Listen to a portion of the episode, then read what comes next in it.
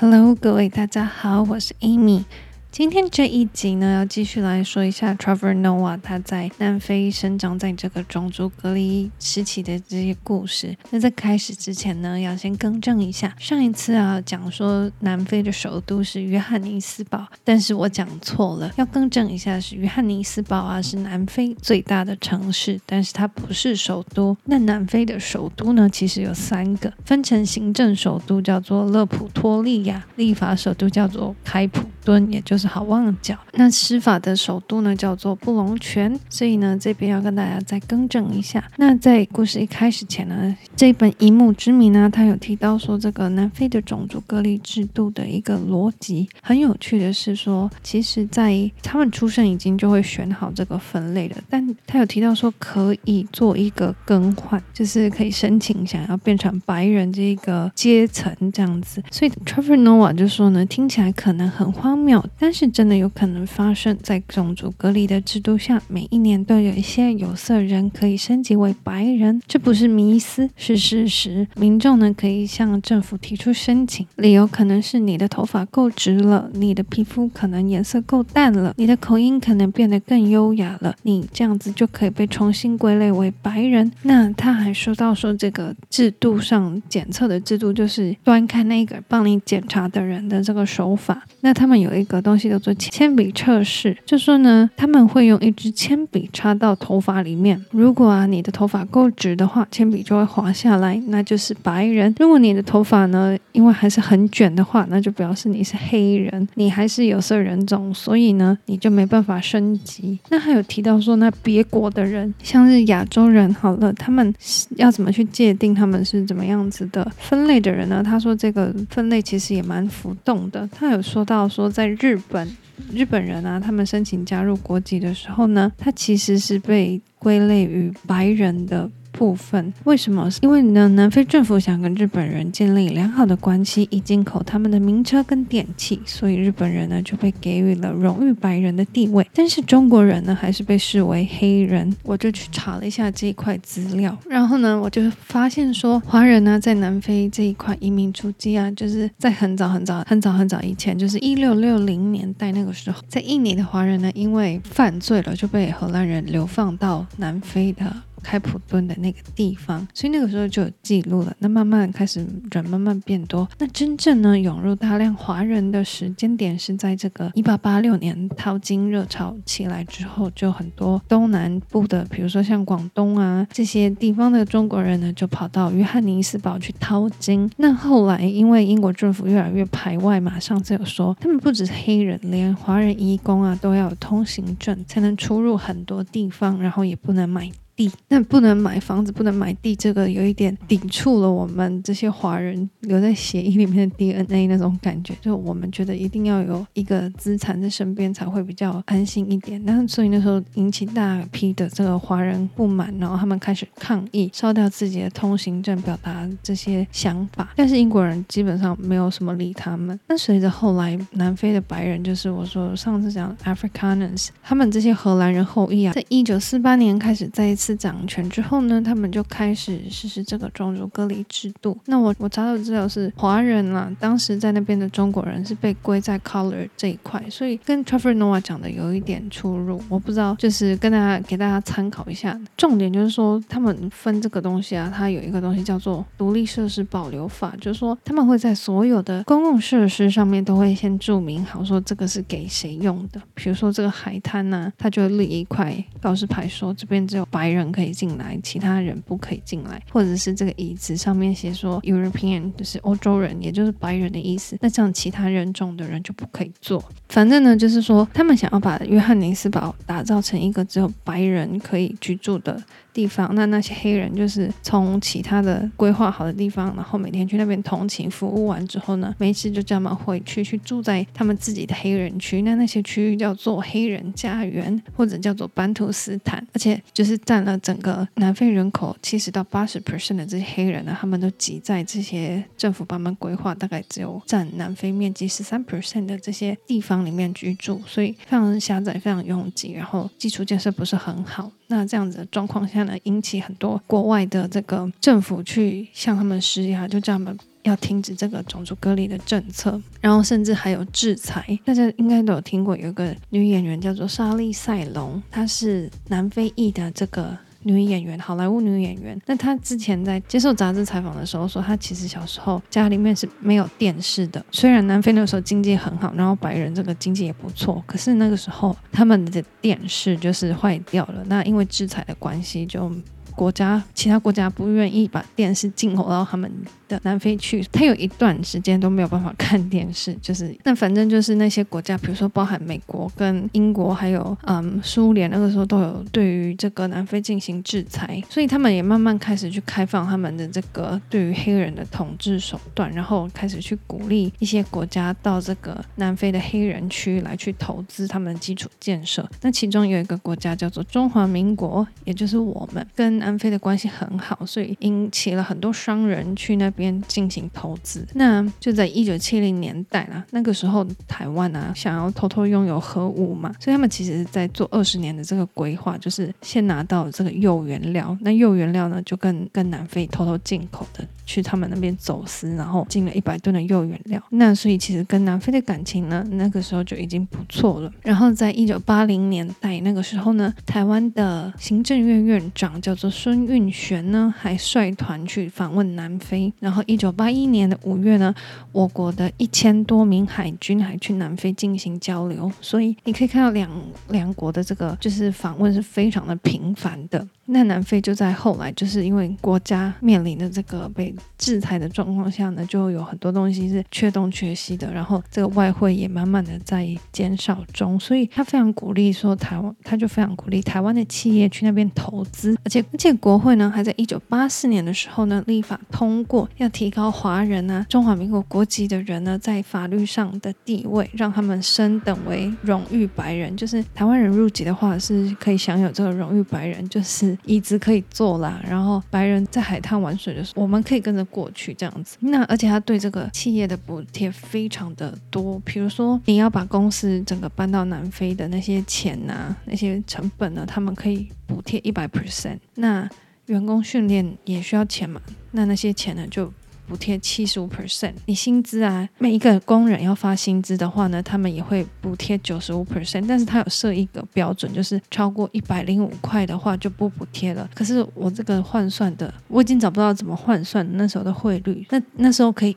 补贴七年，但是前提是你要投资在这个黑人自治区里面，而且是而且呢，如果你设厂准许的话呢，就可以申请这个永久居留权。所以那个时候吸引了将近两万名的台湾的企业过去投资。后来因为种族隔离拿掉了之后，有一断阵痛期，还有这个动暴动期，所以治安变差了。那时候很多台湾人就搬回来了。那在一九九八年，台湾才跟南非正式的断交。那大概就是这样子。不过啊，我就在六時就继续。在看了一篇报道，就说当时在法令废除后，就是我们刚刚讲的这个独立设施的这个法令废除之后呢，有学校呢就带着一群黑人小学生跑到公园去野餐，结果就遇到一群白人，他们拿着这个皮带，然后呢就把这些小孩子抓起来打屁股，然后叫他们滚出去，说这个是白人才可以进去的公园，而且。打的手法非常的残暴，还害我五个小孩子住院治疗。那就在这个情况下，Trevor Noah 他长到了十岁，然后他的这个国家的种族隔离制度才解除。那他面对这个新跟旧的冲突啊，他的肤色，他的淡肤色呢，其实点出了这个大家对于肤色的这一些很墨守成规的这个现象。他就有提到说，这个 Trevor Noah 跟他妈妈的关系，因为他妈妈。是一个很我觉得蛮前卫的人，就在那个时候蛮愿意去挑战很多权威的。他就说呢，Trevor Noah 是很皮很皮的小孩。Trevor Noah 他就自己形容自己说：“我很过动。”我需要持续不断的刺激跟活动。我小时候走在街上，如果你没有死命的抓住我的手臂，我就会冲出去，全速冲刺，然后跑到马路上去。我喜欢被追着跑，我以为那个是游戏。我妈会带我跑去公园，让我跑到累瘫，消耗我的精力。她会拿飞盘丢，让我去捡回来，一次又一次。有时候她也会丢网球。你知道吗？黑人的狗啊，不会玩这种捡球游戏。所以呢，我一直到我跟白人还有他们的宠物去过公园之后，我才了解到我妈当初呢是把我当成狗在训练。那那她有提到她妈妈驾驭她的方式，就说我妈永远都在试图驾驭我。几年下来，他的招数变得越来越高深。某天星期日，我们在店里，店家正在举行太妃的苹果糖特卖。我超爱吃太妃苹果糖，所以呢，就在店里一直吵：“我可以买个太妃苹果糖吗？拜托我！”当我们采买结束之后，我妈要去结账的时候呢，他就说：“那你去拿一个吧。”那我就去拿了一个，之后呢，放在结账的柜台。我说：“请加上这个太妃苹果糖。”这个时候，收银员就看着我说：“请排队，小男孩，我还在帮这位女士结账。”他说不，他帮我买。我妈转过来看我说：“谁要帮你买？”Trevor 说：“你要帮我买呀。”他妈妈回答说：“没有，我怎么会帮你买呢？你叫你妈妈帮你买呀。”Trevor 就说：“你在说什么？我妈？你就是我妈！”我感到非常的困惑。这个时候，收银员看着他，在看着我。在看着他，我妈耸耸肩，一副好像我不知道这个小孩在说什么的样子。他用这一辈子都没看过我的眼神一样看着我。迷路了吗，小男孩？你的妈妈在哪里？这个时候呢，我开始放声大哭。在等到七八岁的时候呢，我就学聪明了，我没有那么好骗，所以呢，我妈就开始改变伎俩，我们的生活呢就变成法庭的连续剧，两个人不断的钻研制度上的漏洞以及专业术语。那我妈很聪明，而且讲话很恶毒，但是我的脑筋动得比较快，跟她吵架，她她跟不上我的时候呢，就会恼羞成怒，所以她就会开始写信跟我说，那这样她就可以把事情讲得更清楚，不用吵来吵去。所以呢，她就会每次下课回家呢就。看到有一封信在门口，然后他打开呢，上面就会写说：“亲爱的 Trevor，身为我的孩子跟一个年轻人，我对你有一些期待。你必须清理你的房间，你必须把房子保持干净，你必须爱惜你的学校制服。拜托，我的孩子，我请求你这么做。我请你尊重我的原则，这样子我也会尊重你。现在，我想要请你去洗碗以及拔除花园里面的杂草。你最诚挚的妈，Trevor 就说。我会乖乖的做我家事。如果有什么话要说，我就回信给他。因为我妈是秘书，而且我的每天放学之后呢，都会在她办公室待上好几个小时，所以我早就学会如何写商业信，而且还很自豪的我写商业信的能力。他就会说：“亲爱的妈，我已经收到你稍早寄来的信件，在此我很高兴和你报告，我洗碗的进度超前，再过一个小时就会继续进行，请你明察，因为花园地势，目前无法进行除草，但放心，这些。项工作呢，绝对会在周末之前完成。同时，有关于我的可进度，我完全同意你的说法。我会把我房间保持干净，在一个令人满意的程度。你最诚挚的 Trevor。但是呢，有的时候这些信啊，会演变成一些兴师问罪沟通。比如说，他就是说，他妈妈会写说：“亲爱的 Trevor，你这学期的成绩很令人失望。你在教室里面的行为一直扰乱秩序，以及无礼不敬。你的行为可以明显看出来，你并不。”尊重我，也不尊重你的老师。你必须学会尊重你生命中的女性。你对待我以及你的老师的方式，将会是你对待世界上其他女性的方式。请你改变作风，这样你才能成为更好的人。因为你的行为，我要罚你一个礼拜不得看电视或者是玩电动玩具。那 Trevor 呢？他就写说：“亲爱的妈，首先，最近你的学校课程并不是很容易，并且由你来说，我的成绩不好，非常的不公平。”特别是你自己以前在学校的时候成绩也不好，而我毕竟是你的小孩，所以你必须负起部分的责任。如果你在学校功课不好，我怎么可能功课好呢？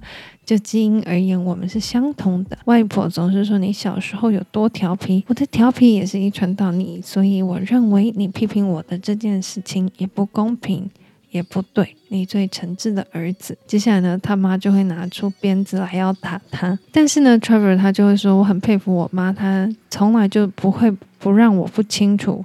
我被挨打的原因，绝对不是因为怒火或愤气，是因为爱之深责之切。我妈妈呢，独自带大一个非常难管教的小孩，也就是我。我会弄坏钢琴，我在地板上大便，我每次惹麻烦，她都会揍我。但是呢，她给我时间哭完之后，她就会带着一抹的微笑回到房间里面说：“你要吃晚餐了吗？如果你想要看这个你喜欢的电视剧，那就要赶快吃，一起来吧。”我觉得看，就是你从华人角度，或者是从台湾人角度，我觉得小时候难免。都会被打，可是被打完之后，有一道鸿沟很难跨越，就是你爸妈，我爸妈了，有一个疙瘩在那边。有的时候，其他的父母是这种打小孩，有点像是权威性的展现，就是说你不可以挑战我，而不是他做错事情，而是一种。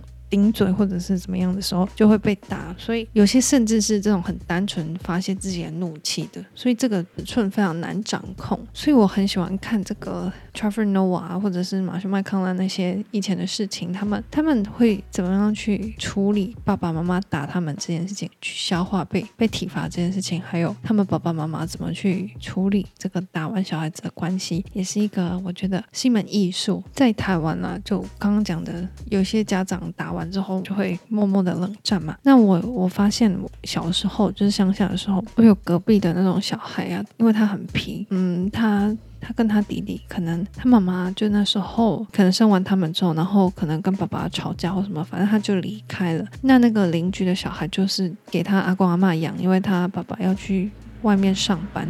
有的时候，比如说小孩子因为太皮了。就收到这个老师的电话，关心的电话。那他爸爸，我放假回去就把这些小孩子抓起来，就是绑在椅子上，然后就一直狂打他们。然后就你就看到他隔天来上课，全身啊、手脚那些都淤青。所以那时候老师看到就通报这个教育局。那那个爸爸就被叫去上课，可是上课完回来之后还是一样，就是我觉得那个问题没有解决，因为小孩子，我觉得小孩子他是需要一个陪伴，陪在很小的时候有如果有个陪伴的话，他会会比较好教。我在猜，那如果那个空缺期如果都空掉的话呢，就很难教，所以就会变成这种体罚会变成是一种。恶性循环吧，就越打，让小孩子会觉得说会越来越害怕这个家长，但是他也不知道他自己应该要怎么独自面对他这个可能需要关注，或者是需要在行为上需要有人跟他好好的去带着他说，哎，不可以这样子，就是有人要牵引他，而不是用打的方式。这个是我一直觉得，嗯，我那个时候的。一个很多家长可能不知道，或者说他们不愿意花时间去。就是你在看这本书或者看其他人的传记的时候，看到国外的小孩跟家长的这个互动方式，有的时候你可以感同身受，但有的时候你会觉得说，哦，他们在教小孩的时候有一套自己的哲学，还蛮有趣的。那我刚刚讲完这个。Trevor Noah 跟他妈妈的这个关系啊，就是有点像朋友的这个关系，就要继续讲到他爸爸，因为 Trevor 他爸，我上次有说是德国，哎，瑞士的德国人嘛，那他们其实。在十三岁之前呢，都还是有陆陆续续的在联络。他们会有一些，就是假日有的时候会，他妈妈会把 Trevor 送去给他爸爸，偷偷的在家里互动，因为被别人看到可能会引起很多事情，因为他们肤色不是一样的。可是后来啦，就是 Trevor 他妈妈。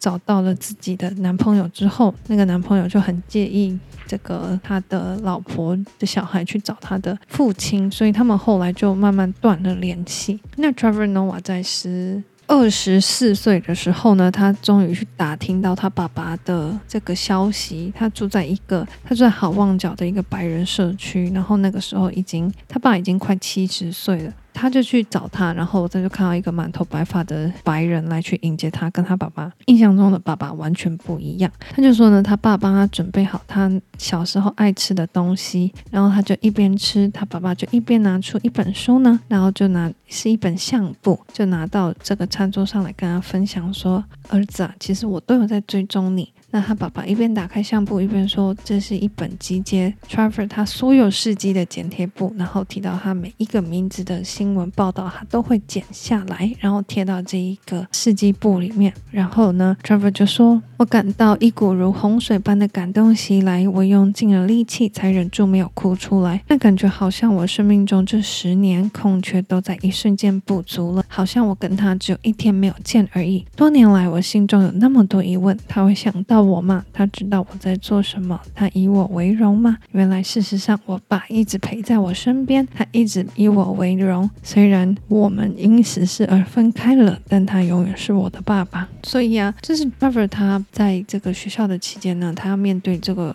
肤色的不同，所以他其实一直在挣扎。他说没有人跟他玩，那他就默默的要去讨好别人。所以呢，他就说，因为他跑很快的关系，所以他们学校有那个福利社。然后中午的时候呢，大家都要去福利社买东西嘛，所以呢，因为他跑很快的关系，他就开始接业务。他说呢，这个白人啊，小孩吃的胖胖的，然后他们。根本就跑不动，但是他们有的是钱，所以他就会跟这些白人小孩说：“诶，你要去买什么？我我可以帮你买，那你给我钱，还有这个跑腿费。”所以呢，他下课就他就会去接这个订单，然后接完之后，他就会在下课钟声一响，然后就马上跑到福利社，而且他是第一个抵达的人。然后啊，他说他后来这个订单太满了，就满到他没有办法。接受，所以他就有一个规定，就是一天只接受五单。那他把单价提高，这样子他就慢慢赚这一笔钱。我觉得蛮他蛮有生意头脑的。他的这个事业还面临的转型，就是帮大家买这个零食。但是那个时候，其实一九九四年过后，那个时候电脑开始盛行，然后有这个烧 CD 这个功能，然后他就开始帮其他人烧这个精选集，就是他们想要听什么饶舌歌啊。啊，然后专辑，他因为他妈妈帮他买一台电脑，所以他就开始烧那些音乐，然后在学校里面贩卖。那他这个事业做得很大。他说他后来赚到的钱非常的多，还可以买一支那个就是无线 无线的电话。那他还变成转型成这个 DJ，他有在研究。然后他就是跟他的好朋友呢组了一个舞团，就他。放这个音乐，然后呢，他很会跳舞的这个朋友呢，就会去表演。那他们这个表演就会变成会接单，就是会去社区巡回，然后开始赚很多钱。就是说他们会去学校表演啊，然后就是引起蛮多人的喜欢跟轰动的。他就说，他有一个朋友叫做希特勒。就他里面跳舞的朋友里面有个人叫希特勒，然后呢，他就说，其实啊，在德国，每个读完高中的学童呢都知道。犹太人大屠杀事件不仅是历史细节，还有那件事情是为了什么，而且有多么严重，它的意义何在？因此，德国人对这段历史呢，都是有足够的了解，并感到愧疚。但是呢，在非洲啊，种族隔离制度下的残暴却从来不是这样教的。学校没有教黑人怎么去评价或者是耻辱。南非人教历史的方法跟美国一样，在美国，种族歧视的历史就是这样教的。我们有奴隶制度，接着实施种族歧视。释法，接着出现了金刚博士，然后现在就没事了。所以在南非也是一样，藏族隔离制度很不好。但是呢，曼德拉被释放了，所以我们就把以前这件事情忘记了吧。所以啊，他就继续补充，他就说呢，希特勒在南非啊，虽然是一个。不寻常的名字，但是也不是没听过。部分原因呢，是因为说大部分的黑人他们选名字的方法，其实他们挑他们传统名字的时候是很慎重的。这些名字有着很深远的个人意义。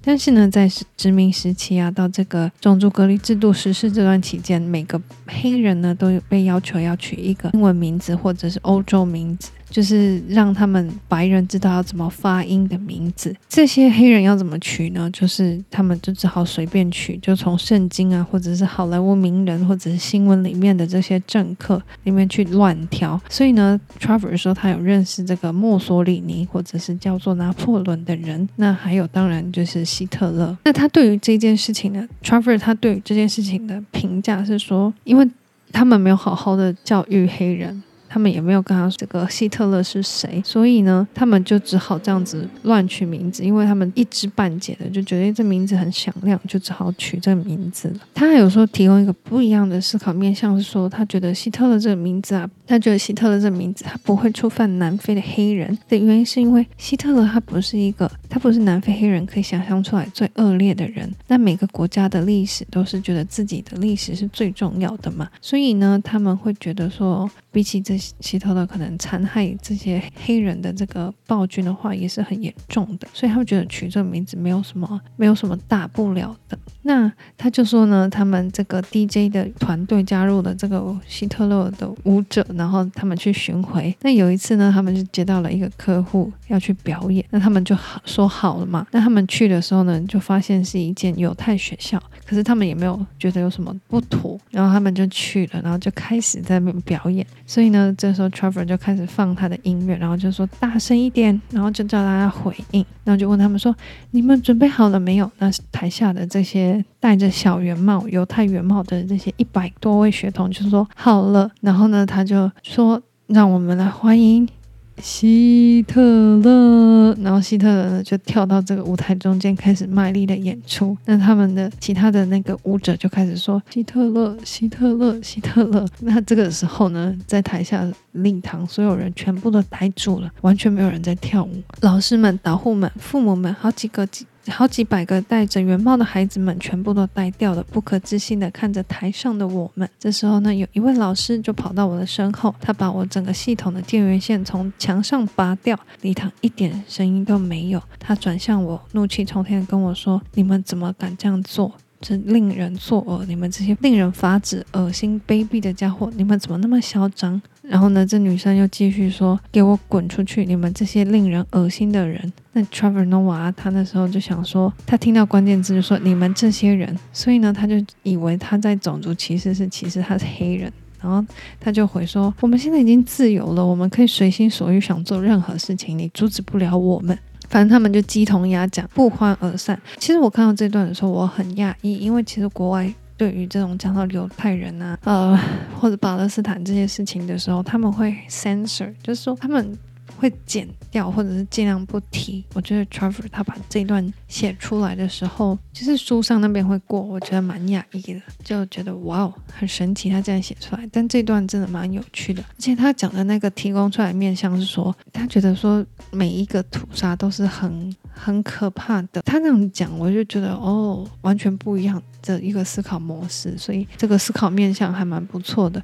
那我今天呢，大概要分享的东西在这里。到最后啦，就是下礼拜会讲他妈妈被家暴的故事。我觉得那一段也蛮蛮看得蛮紧张的，就是很替他妈妈感到很不舍这样子。反正就是他找到那个继父很爱酗酒，然后后来就。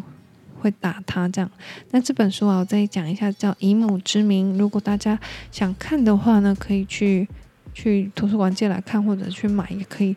这本书很看完会有种疗愈感，而且它有一种轻松的感觉，就是你随便看完之后随便翻一页，然后你随便看的话，你还是会很投入，然后会很完全零负担的一本书。我觉得那还可以学到一些他们那时候的背景，然后越会看的时候是你会觉得说哦。这种这么感觉很压迫的情况下，他们过得很如鱼得水，是一种有点荒谬的这个喜剧成分在里面。这本书蛮适合大家去看的。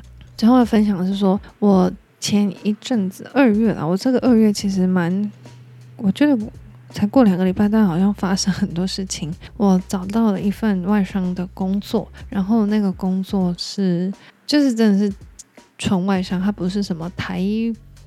外商皮台台商股这样子，它不是，它是工时是蛮弹性的，好像八个小时左右，然后中间可以休息一个小时，然后他给的薪水其实蛮高的，是我这是我第一份在外商公司的工作。我以前被形塑成这个台上的形状太久了，所以我的奴性有点重。就他们里，他们有三天的 meeting，这礼拜有三天的 meeting，然后。我就先去参加了，然后礼拜五是正式上班的第一天。然后呢，他们那时候礼拜四晚上吃饭的时候，就跟老板说：“呃，今天有点晚，我们明天会不会晚一点再进办公室？大概中午时间。”然后我就跟我同事说：“那中午时间这样子的话，要默默的上班，要上九个小时，那就是要很晚才可以走。”诶，可是我晚上有事情。然后我同事就笑出来说：“这你不用担心。”这个不是台商，就是我们时间很弹性，你做完就可以走了。反正就是很多以前留下来的这个想法，然后都会不自觉的应用在上面。然后什么，比如说像他们特休，特休一进去就有四天，然后我心里就想说，怎么那么好？因为你进。一般的公司遵从劳基法的话，最底标就是你满半年才有三天，然后，然后呢，你再过半年，就是正式满一年的时候，他会再给你四天的休假。所以他一次给我十四天，我就有点惊吓到，就是他那个整个嗯工作的强度啊，然后整个制度是不一样的，我就觉得哇，很神奇，然后也不用再另外办账户。银行账户你就提供你自己的，然后也不用扣手续费。因为那时候我还傻傻问他说：“那我提供我自己的账户的话，你们会从我薪资里面再扣掉十五块或三十块嘛，这是一个我觉得已经被训练得很好的的一个台湾的这个奴才，这样子跟他们互动的时候，都会觉得我自己好奴哦。在以前的公司留下来的这个奴性非常的坚强，问的问题都会觉得，他们都会觉得说，哦，你你不用担心这个，我们我们没有在这样子。最后就是说，我在上礼拜参加了一个 meeting，然后那个 meeting 是我们公司所有的东亚的员工都来一起参加，那他们都会讲英文嘛？可是他们的英文都有自己国家的口音，那我就开始去思考，因为他们讲得很顺，但是比如说台湾，我们主管就有自己台湾腔的口音很重，但是他讲得很顺。那马来西亚的。人呢，他们也有自己马马来西亚的口音，但是也讲很顺，所以我就在思考说，讲英文有那么多种口音，那为什么台湾人很喜欢去强调说我一定要讲的什么英国口音啊、美国口音啊，很标准才可以？我觉得带有自己国家口音是其实没有什么好丢脸的，而且反而是可以凸显自己是哪一个国家的人。我觉得这件事情还蛮好的。没有什么，没有什么大不了，只是你重点是讲的顺不顺，然后你用的词对不对啊？人家能不能理解你，这才是最重要。这是我这个 meeting 里面最大的感想。然后我刚开始我听不懂印尼人在讲什么，可是他也是讲得很顺，然后讲得非常的自在。到底顺不顺，然后有没有自信，这才是最重要的。就跟大家分享，如果你们就是下课有在进修啊，或者是说可能对自己的口音有什么什么有点害怕讲话的话，我觉得这件事情是可以不用担心的。就是每个国家的人都有自己的口音，那大概就这样，我们就下个礼拜见吧，拜拜。